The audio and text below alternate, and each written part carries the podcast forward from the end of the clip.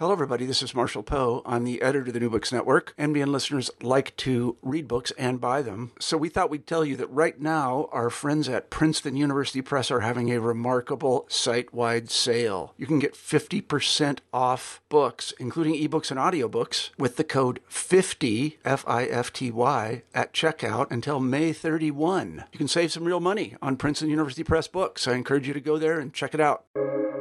Welcome to the New Books Network. Hello and welcome to another episode on the New Books Network. I'm one of your hosts, Dr. Miranda Melcher, and I'm very excited today to be talking about a really interesting book titled Mao and Markets The Communist Roots of Chinese Enterprise, just out in 2022 from Yale University Press. And this book has been written by two authors, um, Dr. Christopher Marquis and Dr. Kunyuan Qiao. Um, and I have Chris with me today to talk about this book that is really important and really interesting, both as a historical assessment and as recommendations for current practice for, I think, a lot of different kinds um, of people from outside of China who might be interested in understanding more of the dynamics that impact uh, China and Chinese business today, whether you're working within China or um, have any interactions internationally. This book is probably going to be of interest. So, Chris, thank you so much for being with us on the podcast to tell us about the book. Great. Well, thanks so much, Miranda. And also, thank you so much for the nice words about the book. Could you start us off, please, by introducing yourself and your co author a little bit and explaining why you decided to write this book? Sure. Uh, so, as you mentioned, my name is Chris Marquis, and I am at Cambridge University. I just actually joined Cambridge in January of this year, uh, so I've been settling in for the last uh, you know ten months or so. Uh, and my position is a Sin E Professor of Chinese Management, and I'm at the Business School. Uh, my co-author Kunyuan Qiao is a recent PhD grad from Cornell, and I was you know recently at Cornell for seven years before joining Cambridge. And uh, Kunyuan recently graduated with his PhD and has joined joined the faculty of Georgetown. Uh, I think you asked also why we decided to write the book. Uh, and, you know, Kunyuan and I have working, been working together for many, many years now. And most of the work we do, you know, is uh, peer reviewed academic uh, journal articles.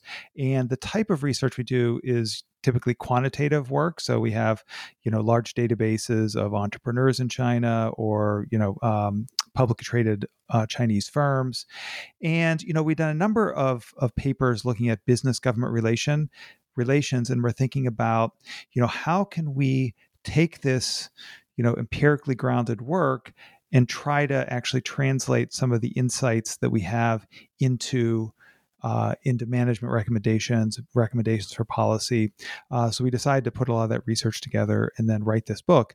And it turns out, you know, that was our initial goal, but we ended up going way, way beyond uh, the papers that we wrote uh, and really trying to ground our arguments in interviews, new interviews with entrepreneurs, collect a lot of data on newspapers, um, newspaper articles back to the founding of the PRC, so that we could, you know, really sort of understand how ideas changed uh, throughout time. I'm glad you mentioned a bit about the kind of data and sources used in this book because I think it is definitely a really interesting way that you've brought the past and present together through these different kinds of sources. And I'm sure we'll get into a bit more detail um, as we go through the discussion about the book. Um, but I'd love to kind of next talk about the title, right? As an obvious starting point. Um, the title, as I said, is Mao and Markets. Now, there's obviously a really common assumption in a lot of ways that China today has much more of an open economy, and therefore Mao and communism are a lot less relevant. Um, this book argues very persuasively against that idea. Um, and that kind of leaves us, though, with an initial question to answer, which is that um, China has changed rather a lot since Mao died. Um, even the Chinese government admits this. I mean, it's not a secret, it's not a particularly controversial statement. Um, but you show that Mao's influence has nevertheless endured and is still really impactful to key um, economic aspects and particular entrepreneurs today.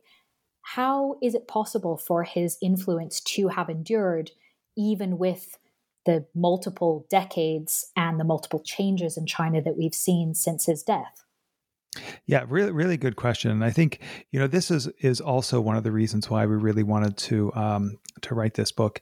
You know, so so I mean, you're right. I mean, you know, you look at Chinese cities. I mean, there's these amazing, gleaming skyscrapers, uh, incredible transportation, you know, infrastructure. So economically, there has truly been absolutely a transformation uh, between 1978 uh, and today but actually within the political system, which is dominated by the Chinese Communist Party, uh, there's been less of a change.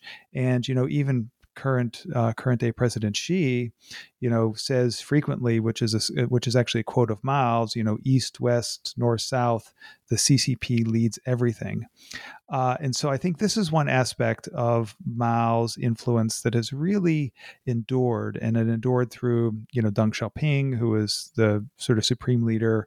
Um, you know, a number of years after Mao and Jiang Zemin and Hu Jintao, who followed him uh, up until Xi Jinping. So one thing I think is uh, this idea of the Chinese Communist Party really at the center of uh, the government and the economy and even the military. I mean, it's sort of interesting in China, the military reports actually into the Chinese Communist Party. It doesn't actually report into the you know government or state like it does in you know most countries, or at least most uh, democratic countries.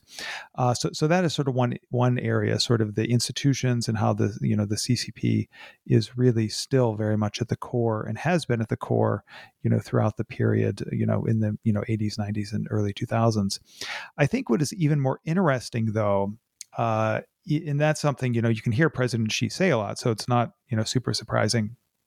Is uh, we actually ground our book uh, theoretically in a number of the you know peer-reviewed academic papers we've done too in imprinting theory. So this is a perspective you know people might have, might have heard of it you know as it relates to social sciences, but if they haven't, uh, they probably have heard about it. The sort of groundbreaking work in the early 20th century that Conrad Konrad Lorenz did um, the famous Nobel Prize winning, I think he was Austrian. Um, biologist, you know, he w- did these a series of experiments on a variety of different animals uh, to see, you know, things like, you know, geese and ducks after they hatched out of their egg. Um, you know, if they saw Konrad Lorenz or a cow or their, you know, their mother goose, um, you know, who who would they end up following? And it turns out that you know whoever whatever they saw first, they would imprint on. He said, and then this would they would assume that this, you know, entity was their uh, was their mother and follow them around. And There's these sort of famous pictures of Lorenz walking through streams and walking through fields with a you know sort of row of ducks or geese following him this was then actually uh, in a less deterministic way uh, imported into the social sciences and has really been, been studied um, in a number of, of areas through economics and sociology. My, my home discipline is sociology, uh, psychology, and the idea being that actually there are these sort of influential periods uh, for people that have really deep effects on them uh, for a long period of time. And so we have a, a, you know number of discussion in the paper in in the book and actually in a number of the papers we do as well on how uh, for individuals joining the Chinese Communist Party and going through the indoctrina- uh, indoctrination, socialization, uh, you know, over a year, writing reports, writing, you know, self criticisms, all kinds of things, actually really establishes this very deep um, Maoist imprint. Uh, so, so there are these effects at the individual level, uh, which you know, deep effects, which actually endure through people's uh, through people's lives. This is also then throughout the culture continue to be um, you know sort of exhibited. So for instance or you know sort of exhibited reinforced. So for instance um, you know curriculums from grade school through college. Um, you know people the students take compulsory classes on mao zedong thought. Uh, you know i discovered this. I mean you know one of the reasons why we focused on mao is just so many times i would you know, just unexpectedly bump bump into Mao when I was either in China or, you know, doing, doing my work. So, for instance, I was on admissions panels at Harvard where I was before Cornell and Cornell, and at Cornell. Um, what you know, one day I was browsing a Chinese applicant's uh, file and saw the characters for Mao Zedong Sixiang, which means you know Mao Zedong theory on his on this person was a male transcript, uh, and and it was a required class. And then I looked closer, and it turned out he had taken two in his university required classes on Mao Mao thought.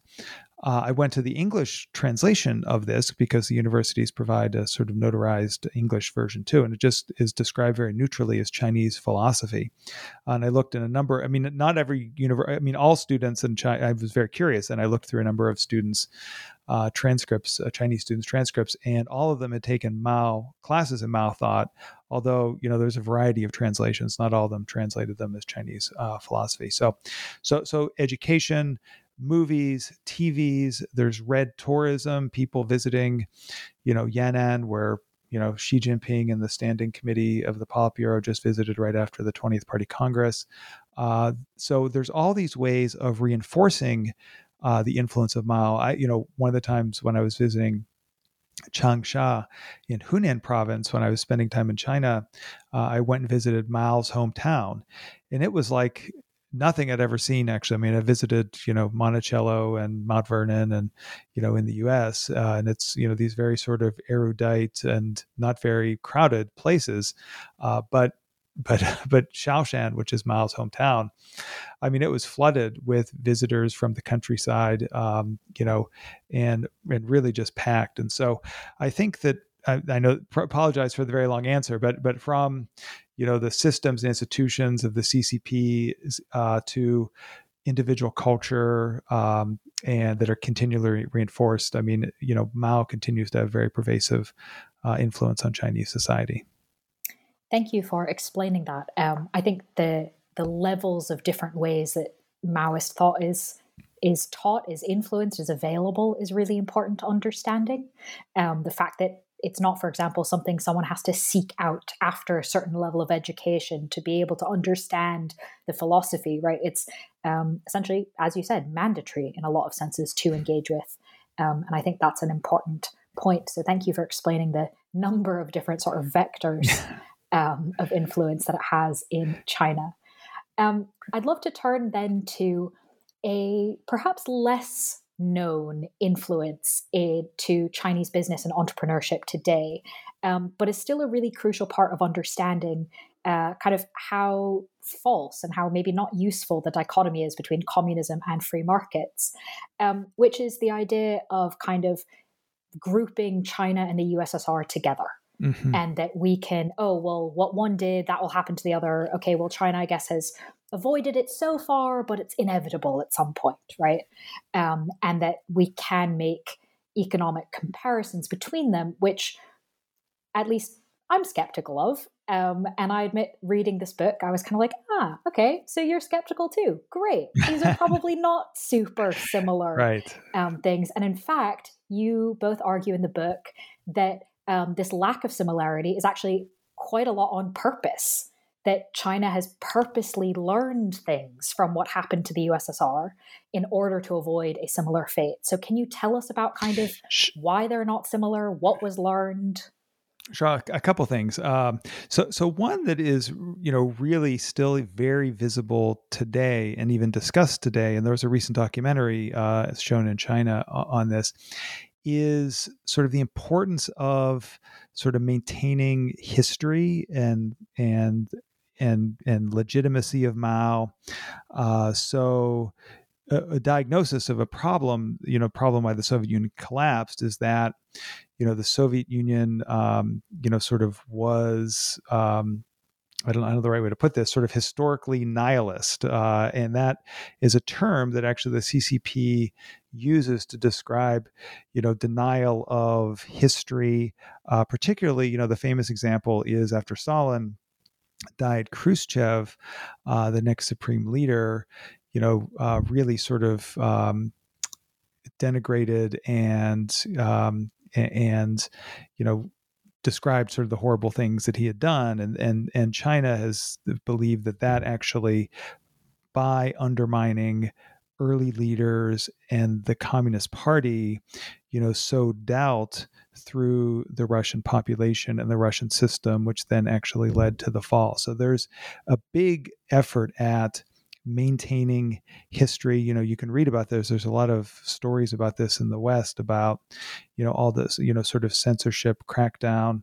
Um, you know, when, you know, uh, when the Chinese Communist Party recently had its centenary, you know, 100 years in 2020, um, 2022 uh, or 2021, they, um, you know, published an official history of the Communist Party and, you know, you know, sort of whitewashed all of the really, you know, disastrous things that happened in Mao's reign, uh, and sort of elevated Mao and his importance. And this because of this belief that, you know, we can't deny our history. Our history is really important to our legitimacy. And like I mentioned, they had a documentary as well about how, you know, this was a real key issue uh, with why the the Soviet Union collapsed. I think another area is that you know the Soviet Union um, consciously adopted sort of the shock therapy approach, uh, where in its decisions, sort of forgetting about sort of the political uh, issues with this, with you know the Communist Party there, um, you know, when deciding to reform economically, you know, took ad- advice, you know, now now people realize bad advice uh, from economists, you know, these many free market economists that think like, okay, let's just quickly introduce free market, free markets, you know, deregulate prices, and you know, the magic of markets will create um, you know this a new democratic uh, Soviet, Soviet Union or Russia or new democratic Russia. And you know that led to disaster huge amounts of economic problems. And then you know um, you know a line could be traced to you know now the sort of oligarchs and concentration of wealth. People that when they spun off the you know state assets were you know basically given to the cronies of the you know sort of Putin and Putin and others. So uh, so I think these two things in China as we know you know took a much more gradualist approach uh, opened these special economic zones initially four of them you know Shenzhen being the most famous where they were able to you know have a limited experimental way of implementing the um, you know sort of economic reforms and changes and then after they see what actually can work in the china context that can actually be expanded and rolled out to the rest of the uh, country. So i think those are a couple of the key reasons why you know sort of this ussr analogy doesn't work. I mean you sort of can't lump all communist um, systems into, into one bucket especially not when one system learns from the other and right. actively tries to make sure that they're not the same. Yes. Exactly, exactly. Um, so now that we kind of have those two foundational ideas sorted, right? How does Mao's influence um, exist today? How is it transmitted? Um, and how, you know, making sure that we don't, for the rest of the conversation, sort of artificially conflate the USSR and China. Um, I want to kind of get into one of the main ideas of the book, um, and of course, one you've already talked a little bit about, which is the impact of Maoist ideas on Chinese entrepreneurs. Um, and there's a lot of different kind of strands to this, so we'll probably right. piece, take it in pieces. Um, but maybe first we could start with the idea of how Maoist ideas impact how Chinese entrepreneurs think about competition or relations right. with foreign businesses. Sure. Yeah. Let me um, so I think I'll, I'll, say a little bit about just sort of Mao's influence on Chinese entrepreneurs and their and how they compete in general. This is something, again, that I um, was really fascinating to learn about. Uh, I mean, so you know, I, I, teach in a business school. I mean, although my PhD is in sociology, some of the typical sort of business school, um, you know, sort of person. Um, but so, so one interesting thing is that a, a, lot of times competition, the sort of military analogies are given and military strategies are sort of adopted for um, you know for business like Sun Tzu or Von Clausewitz. I mean, there's you know lots of sort of popular books and I think even taught a little bit.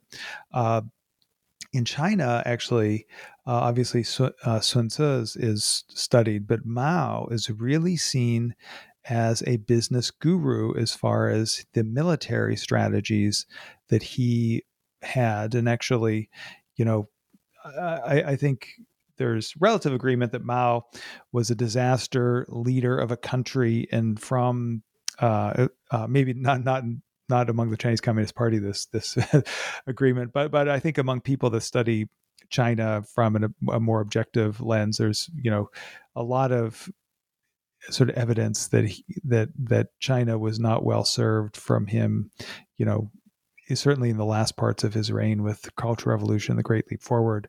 However, he was a very skilled um, military commander and military strategist, and many of the military strategies very creative and unique and thoughtful as applied to China uh, many entrepreneurs and leading businesses uh, follow. So, for instance, one of these that I think is really fascinating is what is known as surrounding the cities from the countryside.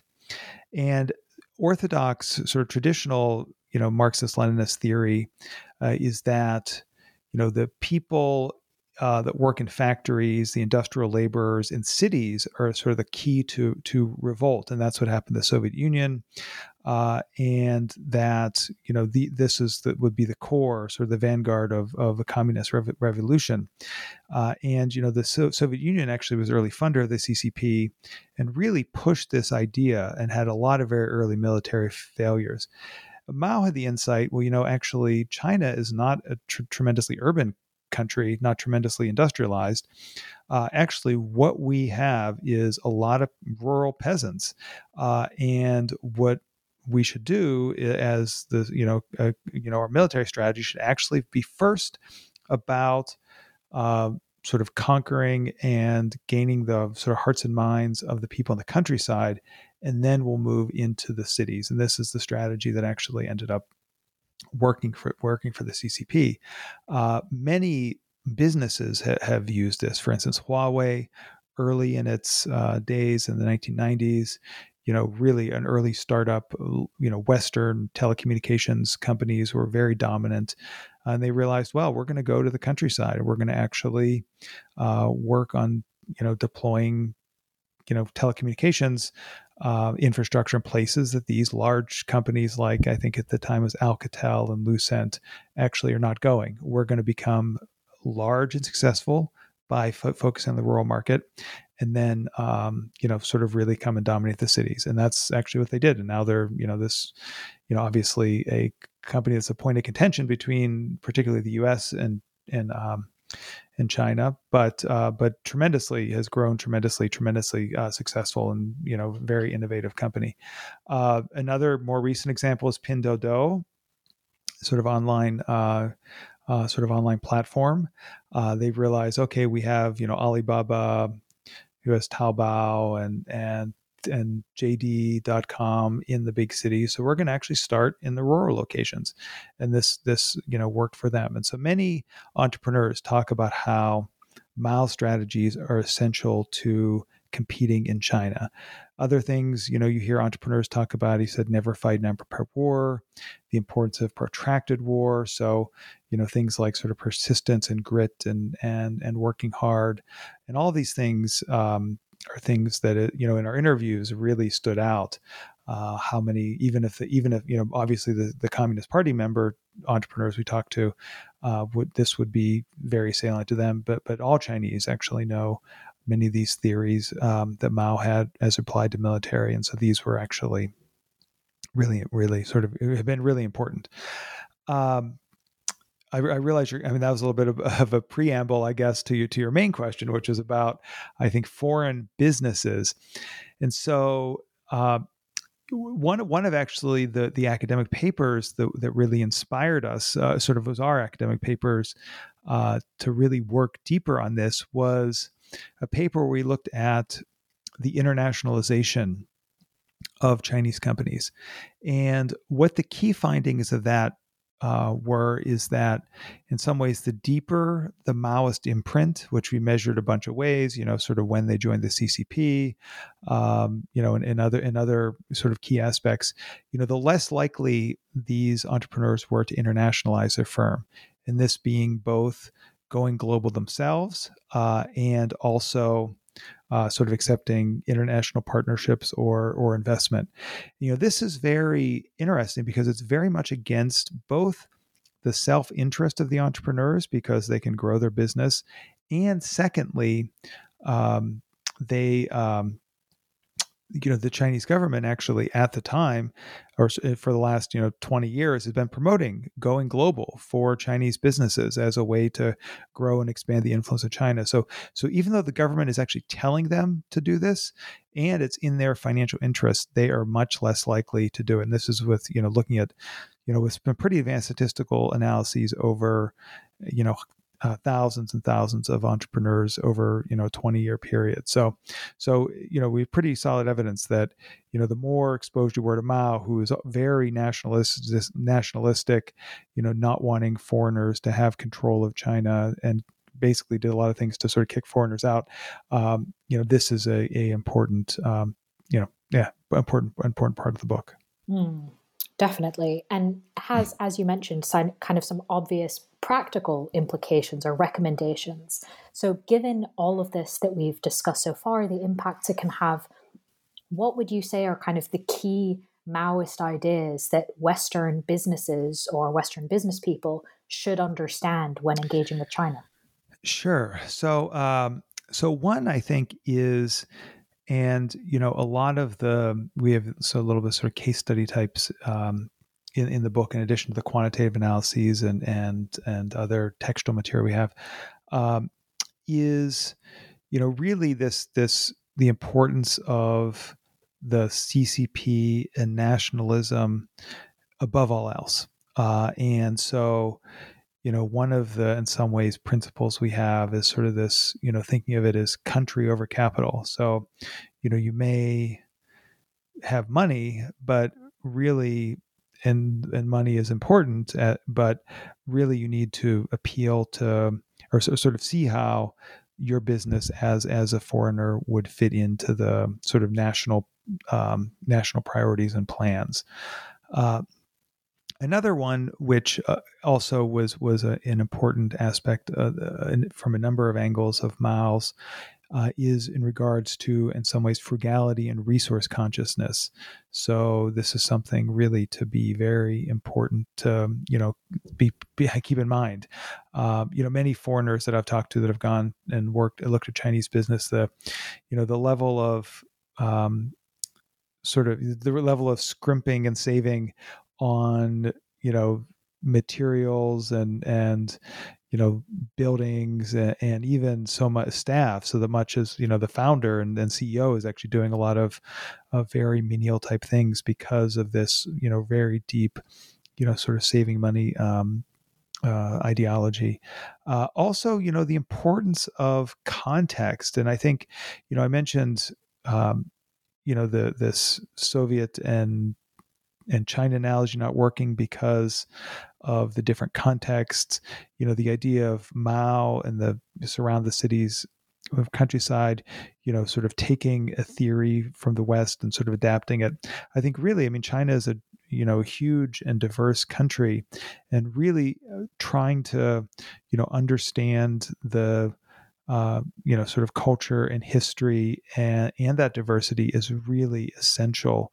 So I'd say sort of the third principle is this con- con- being sort of really conscious of the context and not saying, okay, I'm have these great products. and I'm going to sort of import them into China, and they're going to immediately do well. I mean, we've seen lots of examples of, you know, companies from Google to Uber to you know you, you name it that have tried to mostly bring their model in for whole cloth and not adapted to the Chinese market and have failed. I mean, and part of the, that obviously as well is that you know Chinese um, given the large market, it ha- it ends up gr- sort of growing up, so to speak, a number of really powerful uh, incumbent firms that are really really well tailored. So if you're Google, it's really going to be hard to compete against Baidu, which you know is really mainly only focused on the the Chinese market. If you're Uber, you know competing against Didi is really hard because you know Didi uh, is really focused on the the, Ch- the China market. Yeah. So in the fourth point, uh, so we call it norms over rules. So you know, in the West, there's you know very well defined you know rules and laws, and um, and actually in all, in some ways, sort of more merging uh, markets where business has not been established for you know decades or hundred plus years, you know it's typical that actually there's much more of an informal institutions like networks, um, and and personal connections are, are, important. And I think you know this is something that we also see tremendously in China. You know, you read you see any sort of you know sort of airport business book on China it talks about guanxi. Well, you know it is sort of a little bit overdone, but it is also actually the case that this idea that you know informal relations uh, trust uh, are more important than um, you know sort of more they may be the more formal aspects like you know sort of the contracts or a specific uh, rule. So that would be the fourth. And the fifth and last I'll just is a relatively quick one because we've already talked about it is persistence. I mean this is something that you know, sort of was so important, um, you know, to, to, to, Mao, you know, this his idea of protract, protracted war and the sort of grit and stamina that Chinese businesses uh, have is is very impressive and certainly something to keep in mind very helpful, um, I think, for quite a number of people to understand China a bit better. Um, and of course, anyone looking to do business or better understand what's happening, um, very helpful. Um, similarly, I was wondering if you could lay out the kind of principles of business that the book uh, discusses. So, uh, so, th- so that actually was the principles of business that the, the sort of for those five principles. Sorry, sorry that wasn't clear. I, um, yeah, th- so that was in some ways and the principles of business that we also think that sort of Westerners should should understand. Mm. Um, so I want to kind of you you've obviously mentioned this in some senses uh, through examples already, right, of particular companies that probably a lot of people are going to be familiar with, like Huawei, um, right. but also sort of key uh, instances, key things that have influenced the thinking. So, obviously, we've spoken about the fall of the USSR. Um, we've spoken about kind of Maoist education um, and this idea of sort of imprinting. We've talked about um, the special economic zones and the kind of experiment of that. But there's also one that the book talks about that is a lot less well known. And so, I was hoping you could tell us about the third front and how. Yeah you guys think this is also part of this kind of group of influences. Sure. So um, let me back up a second. So, so the book uh, is organized in three core sections. Um, you know, as we see sort of the key, you know, in some ways at, at a global level, Mao's key influences. So one are his ideas, and this includes the military ideas and a variety of things that I've already mentioned, you know, like frugality and nationalism and uh, etc. Uh, another part, which is the the final part, is around the institutions uh, that he created to govern the the political system and the economy. Uh, a really interesting, um, I think, in my my way, sort of the, my favorite part of the book. Um, is the middle part of the book, which is Mao's campaigns. This is something that is, you know, very different, I think, than like a, you know a Western government is run where you know there's a bureaucracy and things sort of plod along you know, in a continuous fashion. I mean, there's political campaigns, of course, you know, these sort of, um, you know, short or, or increasingly long, though, um, you know, instances of, of um, you know, politicians vying for to win a seat. But Mao, one of the th- really characteristics of his of his rule was, uh, you know, these campaigns that it have. You know, we talked about, you know, sort of President Xi and the Standing Committee going to Yan'an. Uh, you know, that was the site of a big campaign. You know, the Yan'an rectification, where he was able to sideline, you know, all of his opponents, killed a bunch of intellectuals and sort of rose to the power of the Communist Party. Uh, two of the campaigns that people are probably very familiar with, or at least somewhat familiar with, are the Cultural Revolution, uh, you know, the 60s and 70s, and then the Great Leap Forward uh, in the late 1950s, which then led to a massive famine where over 30 million people uh, sadly died. Another campaign that we talk about that is, as you mentioned, less well known is called the Third Front Construction. And this was re- is a really interesting project that Mao initiated, uh, which you know um, sort of after the mid 1950s when China broke with the Soviet Union, you know, you know, China had enemies. Uh, the most powerful countries in the world were enemies of China, and Mao was very fearful that one of these countries could actually attack. Uh, and like happened in the Second World War, where Japan was able to actually pretty much take over uh, the most industrialized areas of China relatively quickly, uh, you know, and and really China's um, ability to respond was crippled. Uh, Mao had the idea of relocating uh, important industries and defense um, capabilities to the hinterlands of China. This is sort of the third front, uh, you know, what, what he called. And it was sort of in the center of China, mountainous regions.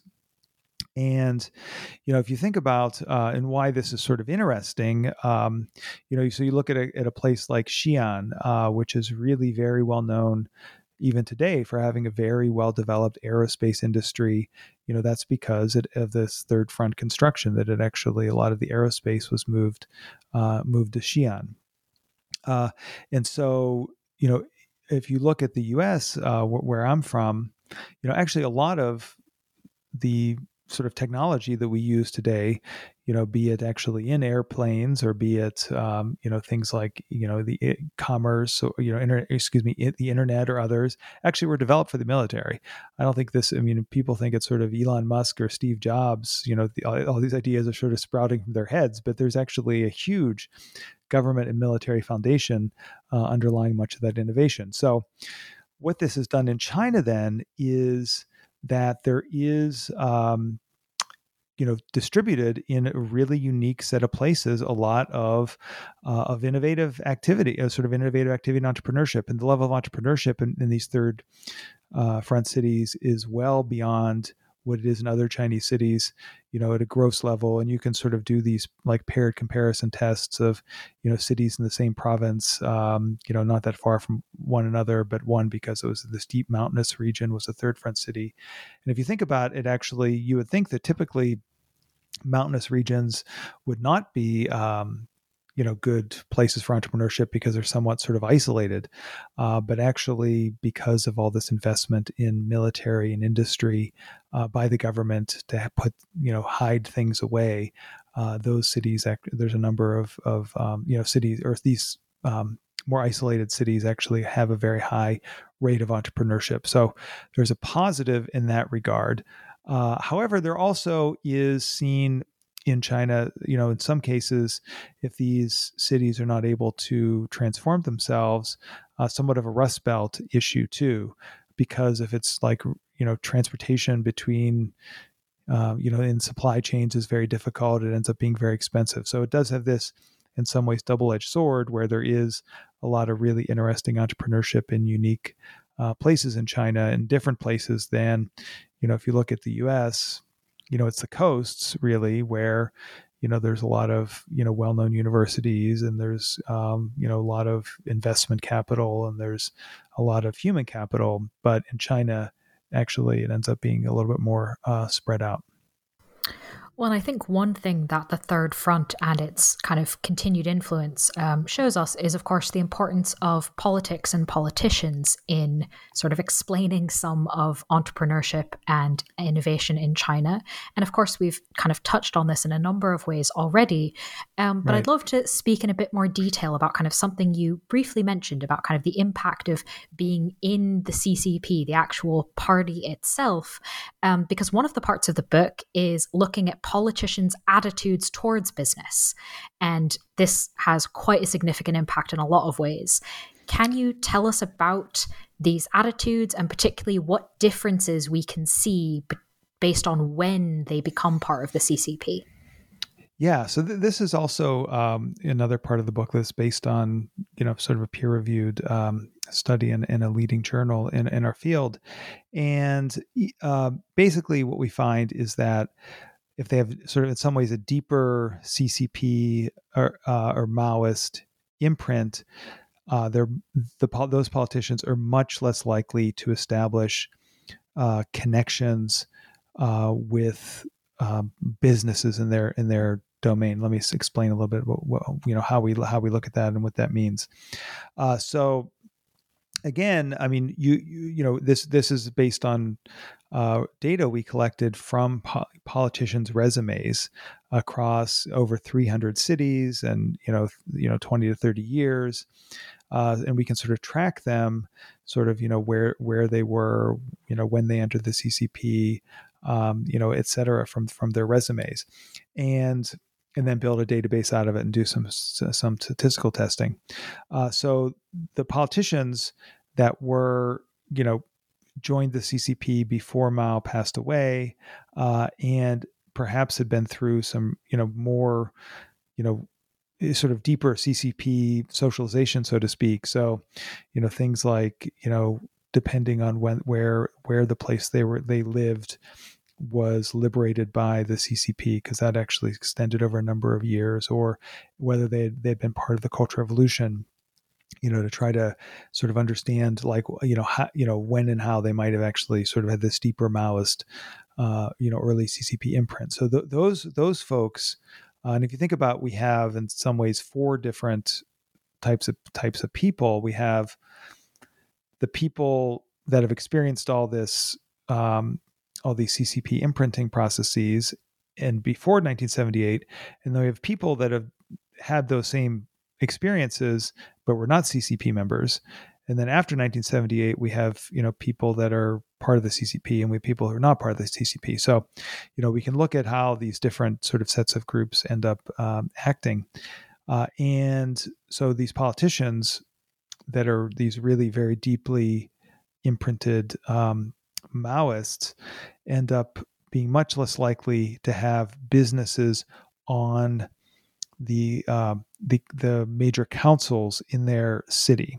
So this being, you know, there's a, there's uh, coming up in March in China. There's going to be the two meetings, which the People's Congress and the and the Consultative Congress, you know, of which many you know entrepreneurs and business people actually sit on those those bodies and those bodies aren't just at the national level, but they are at the provincial level, the city level, and even even even sort of lower levels like township and and village level.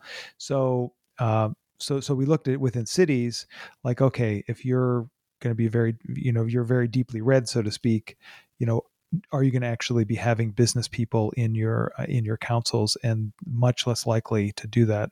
Uh, and this is important i think or you know sort of in some ways counterintuitive or not counterintuitive necessarily but it is in some ways interesting because actually for most of the last you know since deng xiaoping key key performance indicator for politicians is gdp growth in their locale so you would think for their own career advancement, these individuals actually would want to be connecting to businesses, co opting businesses by having them part of this council. So very much in their self interest.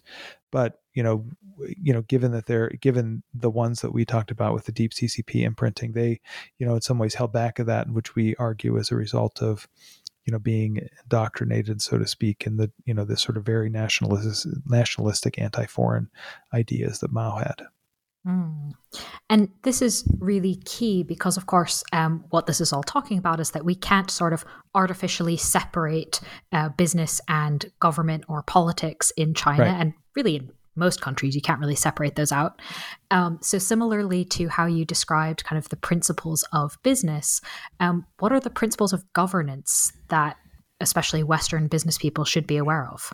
Sure. Say a couple things. Uh, one is politics at the center. I mean, I mentioned this a couple times. You know, this sort of east, west, north, south CCP runs everything, and this is something. Um, yeah, the the control of the CCP at of politics, and we've seen this in recent years with President Xi really taking a much harder line on many industries. Also, I think the idea that there's actually economic decentralization. So, um, you know, this idea of these politicians being able to to to economically grow their own areas and have their own KPIs is something actually that differs from the Soviet Union. Is something that, as business um, people, that could be a real um, you know, you, you don't need to necessarily go to the large cities. I mean, there's actually a lot of places outside of the the main cities, and because of how decentralized um, the locales are, you can really uh, find some find some key markets. Uh, I think also, even though we've talked a lot about ideology and sort of the strength of Maoist ideology, I mean, there is in many ways, I think, a, practic- a pragmatism uh, element too. I mean, the surround the cities f- from countryside uh, that I mentioned is a way of sort of adapting and being pragmatic. Uh, I think that you know the the opening up of of Deng I think is another way. So there is this you know sort of ideological pragmatism. uh, importance of history, as I mentioned, is a, I think I'm on my fourth one now. So politics is the center, economic decentralization, ideological pragmatism. Yeah. Historical, uh, histor- sort of the importance of history and understanding uh, and maintaining the past. Um, and then finally, for someone who's a pretty extreme guy in a lot of what he did as far as some of the political campaigns, uh, we still though think that moderatism, uh, so you know, sort of aiming for harmony and moderation and and modesty. You know, Mao actually, um, you know, was not, you know, uh, did actually believe, you know, sort of in his writings and sort of the doctrine of the mean, although in his actions sometimes he um, he did not. So so those are the five different uh, areas that we come up with as we've done all this research and tried to distill things like what sort of practical guidance can we give to business and policy leaders you know this was what we settled on well, thank you very much for sharing them with us, um, sharing this whole discussion. Um, I think there's going to be a lot of listeners who are very curious. So, again, the book is titled Mao and Markets The Communist Roots of Chinese Enterprise, out from Yale University Press pretty much right now when this episode is coming out. Um, and we've had with us Dr. Christopher Marquis, one of the two authors of the book. Thank you so much for being with us, Chris. Miranda, thanks so much. Really enjoyed the discussion.